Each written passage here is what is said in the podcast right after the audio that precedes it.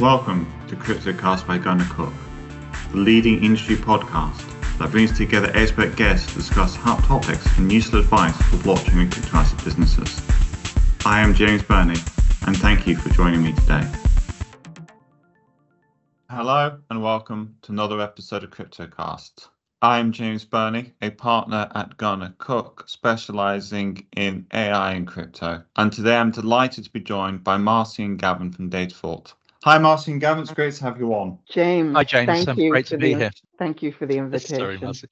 So ju- just sort of start the ball rolling. Can you give kind of a bit of background as regards what Datafort does and, and what you guys do at Datafort for people who, who are new to Datafort? Absolutely. Uh, Datafort is a development company. We specialize in doing consultancy for companies that want to uh, fold AI into what they how they run their businesses, and we work on AI related projects. That is where the background of the founders comes from. And it's you- you're talking about being that kind of development side, and of course around there, lots of debate and lots of activity around people talking about AI. Can you sort of give an idea of what you're seeing in AI, and is it really what you're seeing kind of this game-changing innovation, or are you on the side people think it's going to be of little actual use in terms of the real-world impact? Yeah, it's really interesting the way um, the way the industry is moving. Um, I come from my background is actually using AI within a trading environment, so it's um, I don't, don't want to say long in the tooth, but it's it's been around in the trading environment for a long time,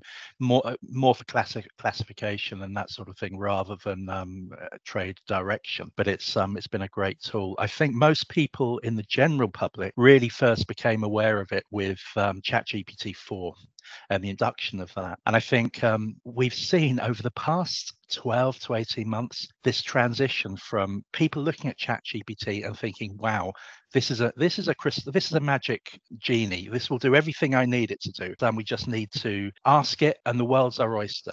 Uh, which obviously was um, overplay, overplaying what it was capable of. It's basically a language model. And as time has progressed, um, people have started to temper those expectations. But also, I think that's led to a bit of um, disappointment. So a bit of um, people thinking, "Oh, well, this isn't uh, this isn't so great," you know. And it's almost um, like people have forgotten how revolutionary it was 18 months ago. And now there's a bit of um, a feeling that, yeah, it's not it's not that special. It's not that great. Now, in reality, I think what's happened in the last two years within AI has been quite um, transformative. Um, there's it has become available to a much broader range of audiences, a much broader range of companies, and I think what you're going to see with AI is very similar to what you see with a lot of new technologies. People are going to expect a lot in the short term, which it will perhaps not move as quickly as people are expecting in the short term. But I think in five years, you're going to look back and think, wow, look where we've come. I think you're going to get this broad underlying trend, improvement in the models, improvement in the technology, improvement in understanding the use case, which is really going to um, allow the technology to be used in more and more places and perhaps expand from where people are originally using it, which is very much in the in the marketing and the um, content generation sphere. I mean, I think what it's interesting how you're kind of talking about kind of the near the near term and the long term. And I think one of the issues you know I've seen is um, you get a sort of nervousness because it is so new. Is your basic advice to then people at this kind of point just kind of avoid it for the moment because it's so new it needs to have all the kinks worked out, or can people start using it for positive gain today? And if you are going to use it, do you advice for people as to how to um, best use it given the novel nature of what we're seeing? Yes, I think it's um it's good to start using, especially for companies that want to integrate it with their process. There's real benefits that can be gained now, and um, by by implementing it sooner rather than later, people start to understand the use cases that um, where it can add value. I mean, a lot of our work with um, with companies, I guess it shouldn't have been surprising, but um, we find that we spend a, a lot of that time actually going through their business process, going through how they operate as a business, and seeing where AI can be effectively delivered to add real value to their business.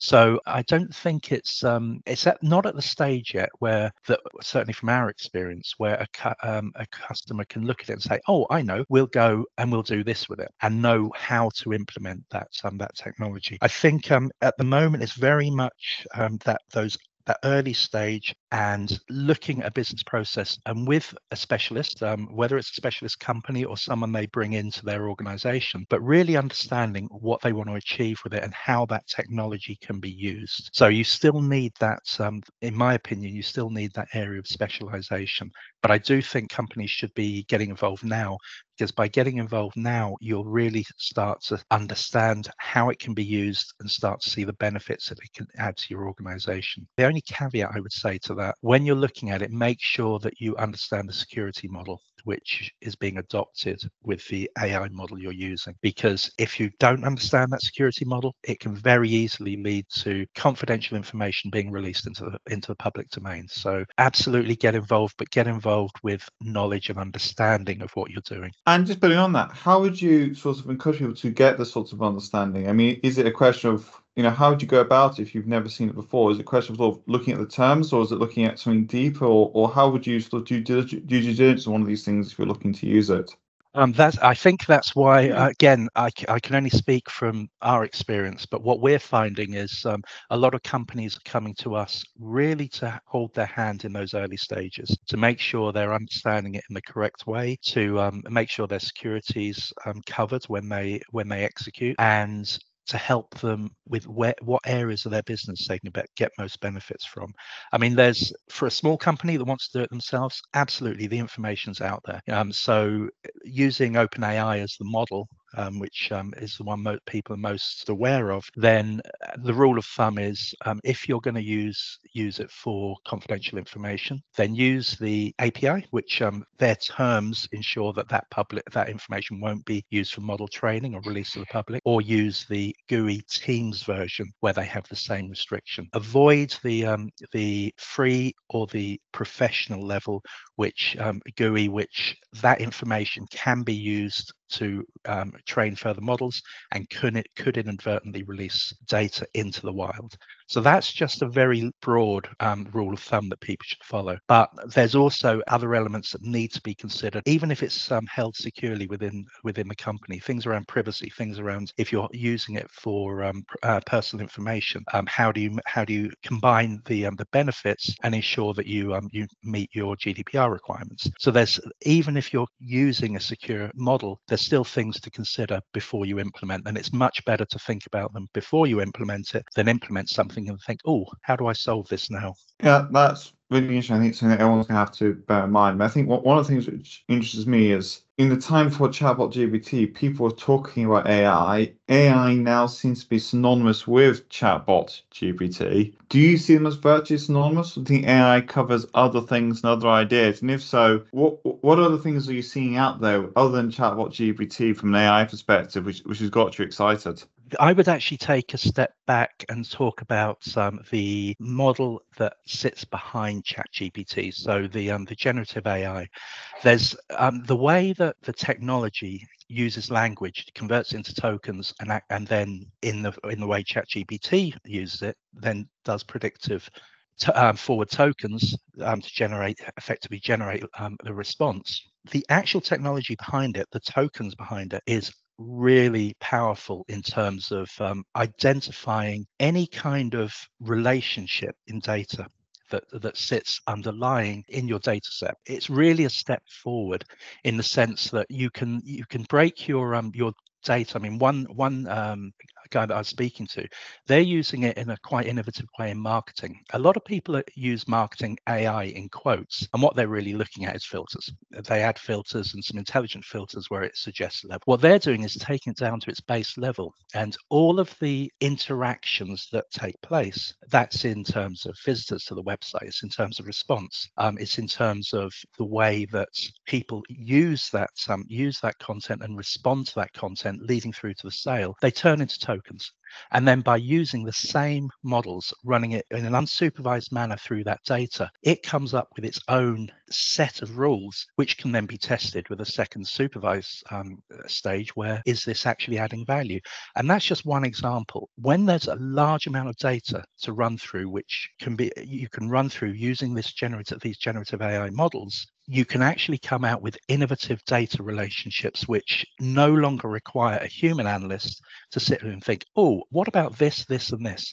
It can actually go through vast amounts of data and identify those rules independently. And then you can use the analyst to say, does this actually make sense? You know, has this um, does this rule have any validity, or is this just something that is a spurious effect of the data? So it really turns um, turns that analysis on its head when you're looking at large amounts of data set, and that could cover telecom usage it can cover as i said marketing usage it can cover market data so there's um there's a huge range of areas where this um these models that are used for large language models can be used on actual data, um, raw data itself.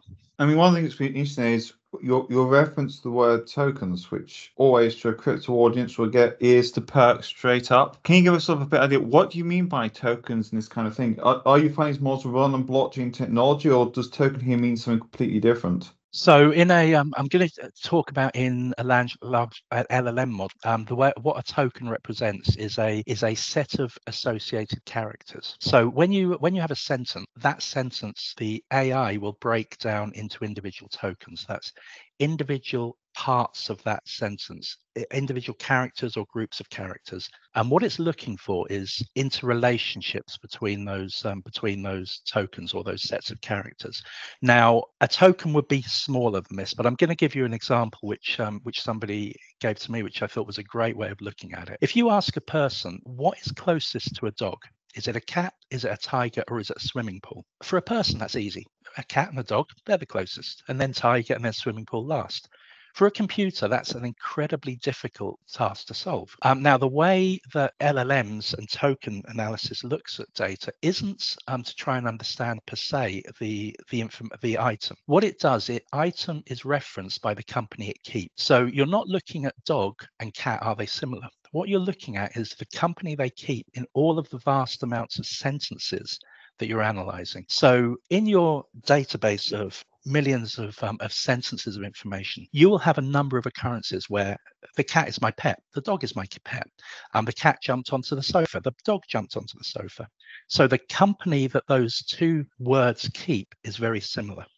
You'll have less instances of the tiger jumping onto the sofa or the tiger is my pet but you might have um, instances where there's similarity to the dog and the tiger. So that that has less, it's got less in common with cat and dog because the, the um, company they keep in terms of words is less pronounced. But it's similar. Swimming pool, not so much. You know, there's there's very few strings of sentences or tokens in the um, concept of tokens where there's similarity there. So using that technology is very easy for the computer to say, actually, yeah, cat and dog are the closest cat and tiger seconds, or dog and tiger second, excuse me, uh, dog and swimming pool third. So it, it, becomes very easy because you're not analyzing the individual word or token, you're analyzing the company it keeps or the other tokens around it. That's very interesting. It's always nice to get someone who actually goes into details to how it works as opposed to the kind of standard, this is a magic bat blocks, you put in random questions, you get random answers, trust me approach to describing AI. It also helps to understand in that context when when you're thinking about what is possible um, because a lot of people, um, when you, there's been a lot, some debate about is it actually intelligent, is it sentient, and all uh, all of these questions. When you understand what it's actually doing, clearly it isn't. What it what it's doing is a probabilistic approach to what token comes next and comes next and comes next, based on its vast amount of data. So it can emulate intelligence, but um, I think the question that um, this leads on to is I think people when they talk about is it intelligent, it's not the right question. It's the what people are really concerned about and where the concern lays is actually is it sentient? Is it aware of its own place in the universe?